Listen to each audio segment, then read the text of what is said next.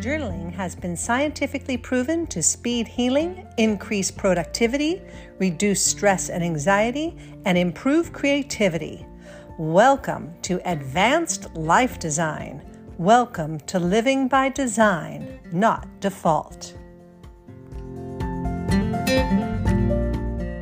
This podcast is a meaty one, but stay with me because it's really important. This idea of priming, priming is being done to you in life, and you can also use the psychology of priming for your life to help you live a life of design rather than default. I know you hear me talking about that again and again, but priming can help you create this beautiful life that you want to have. Now, the psychology of priming. Let me give you an example of this. I'll give you the definition, but this example is probably going to help you the most. Um, they did a psychological study where they put a bag of candy next to a red bench, and um, the children uh, began to associate benches with candy. And every time they saw a bench after that, it didn't even have to be a red bench, but every time they saw a bench after that, they looked for the bag of candy. So this idea of priming is there is one stimulus, stimulus influences a response. And this is without conscious guidance or intention.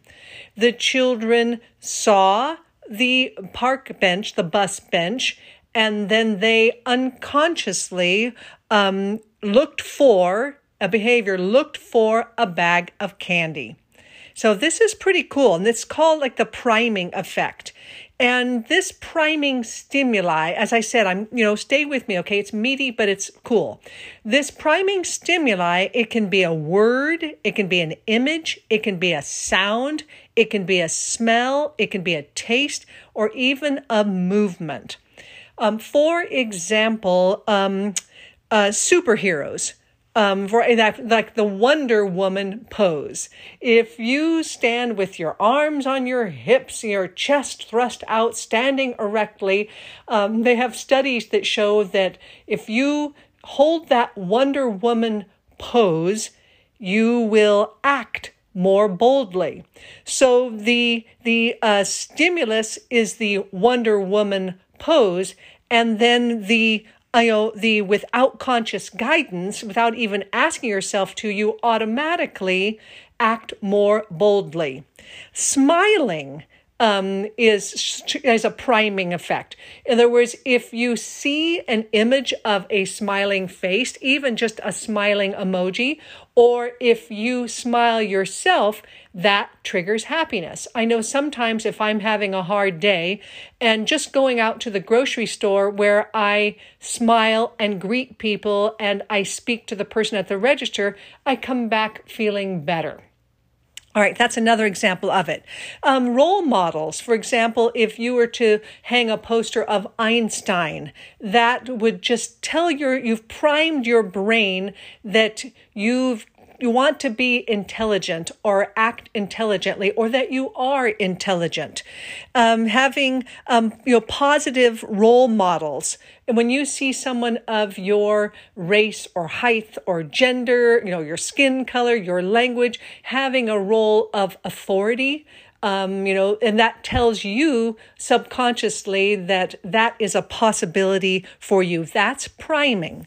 Um, if proofreading, for example, when we've been in um, school, we were taught to always look over a test or a sheet before we turned it in. We've been trained to proofread. And now we automatically, for the most part, we automatically proofread. We'll see an email or a text message, and most of the time, unless we're dictating it to Siri, most of the time we will, the stimulus is we see something, we're about ready to send off. We've been trained to proofread it, to check it over, to edit it before we send it out. You know, that's an example of positive priming. Um, advertising, um, we are being primed ourselves all the time, the color red being associated with horror films or blood or love, or um, sexy uh, women and men, or travel. And we are being primed. We associate those images with a vacation or power or the life that we want. And then we're more inclined to buy that product or that book. So be aware of Um, priming being used um, towards you, too, in advertising. They had an interesting uh, priming study, too, that used word completion.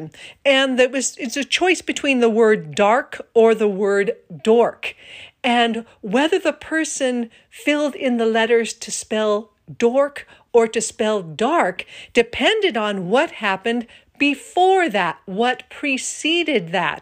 If there was a conversation about idiots, um, then they chose the word um, dork. But if there was a conversation about night or sleepiness, then they, without even knowing it, they filled in the letters to see the word dark.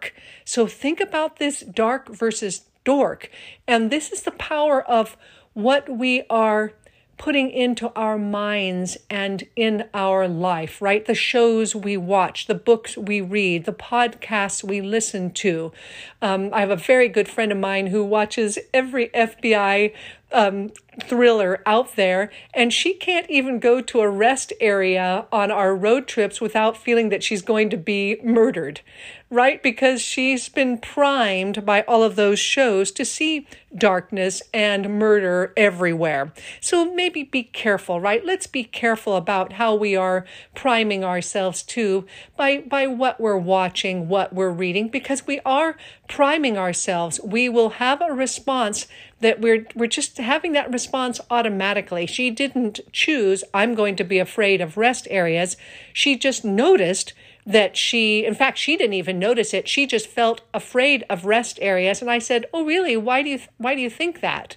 And she said, oh, I think it's because I watch all these shows. Whereas I have been primed to um, relax when I go to rest areas because I associate them with freedom and road trips. So let's be aware of the priming going on in our life too by what we are consuming.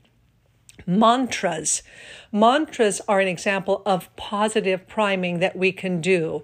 You know, like mantras like, I am strong, powerful, whole, perfect. That's the stimulus. The mantra is the stimulus, and the automatic response is maybe I sit up a little straighter, or I think of myself as whole and not as, um, you know, not broken. So mantras can be a very powerful way too. If there is something that you want to do in your life, some aspect you want to create, some something that you want to be, a feeling you want to have, perhaps find a mantra that supports that, because the mantra will become the stimulus and it will affect you. You will be priming yourself.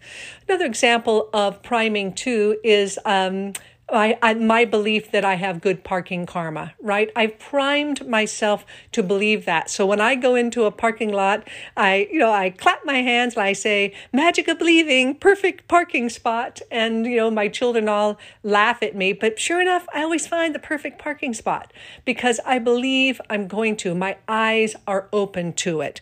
So that's another example too of setting your intention, right? My intention is that I'm going to Um, find the perfect parking spot. You can also use this micro-intending throughout your day also as a priming effect. For example, in the classroom, the teacher will say, on the test, we're going to be covering this this, this, and this, but if you study, you're going to do well on it. So she has primed them to do well on the test. And throughout our day, that would show up this way. It's like, I'm just going to relax now and putter in the kitchen. Um, so then you start doing the dishes and maybe you do some meal prep, but you have primed yourself that you're going to have that kind of a puttering feel to it. Or next, I'm going to enjoy making a podcast. So I've primed myself that to focus completely on the podcast and that I'm going to enjoy it. Or when you get into the car, um, next I'm going to have a relaxing, safe drive to pick up my children. So you can do this micro priming throughout your day. Experiment with that. It's really fun. In other words, you're bringing a conscious intent to what you're going to do next. And then you let it go, but you have primed yourself for a particular experience. And something else I really want you to experiment with this week, I'm going to be doing it too, it's called sleep priming. And the idea is that you maybe ask a question of yourself, your inner guide, of the divine, of your, you know, anything out there. Um, authors do this. They'll say, I, I need help finding the perfect title for my book. So they will ask that question. What's the perfect title for my book? They ask the question before they go to sleep. And then you keep a journal by the side of your bed so that when you wake up, the answer appears. I love this idea of sleep priming. So it can be perhaps it's something that you need to solve, a, a question that you have, a problem that you have, and you let your brain and your consciousness and the divine work on that while you are wide open, right? By that time in the sleep, your active mind is at rest. So therefore, the answer can emerge. So I'm really looking forward to experimenting with sleep priming. Um, let me know how that goes for you. You know, I love receiving your emails, Rebecca at journaling dot com. Let me know, um, you know, what your experiment looks like. Is there a particular question or is there something different each night? Are you looking for the perfect book title? Are you looking for the perfect job, the perfect person? What is it? And you, you ask for that. That's your question before you go to sleep. And then you have your journal sitting right there by the bedside. So when you wake up, you go, oh, I, I last night I asked that question. What is the answer? Sometimes the answers also come up when you're in the shower. Have you noticed that? And that's because your active mind is focused on your body. Same thing as when you are out walking. Your active mind is focused on something else. Therefore, it has opened up to receive perhaps the answer and the inspiration that you are looking for. All right, have fun with this idea. You've just gotten a short positive psychology lesson in priming and how to use it for your life and particularly for your life design. This is Rebecca Kokenderfer, as always, sending you heaps and heaps of love. Thank you for joining us. For more great information on how journaling can improve your life, visit journaling dot com and pick up a free copy of our guided journal, thirty Days of Joy.